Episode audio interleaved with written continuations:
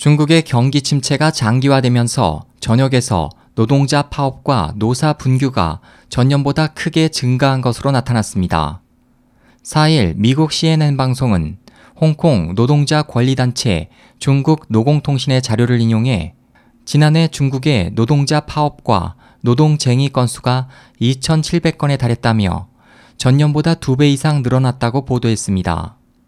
중국 노공통신에 따르면 중국에서 발생한 파업과 노동쟁의는 2011년에서 2013년에 1,200건, 2014년에 1,300건 이상이 각각 발생했습니다.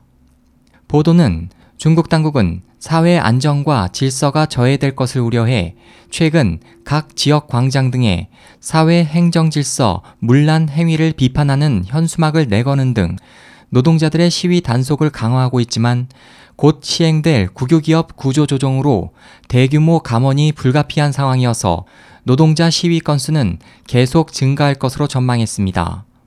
SOH 희망지성 국제방송 홍승일이었습니다.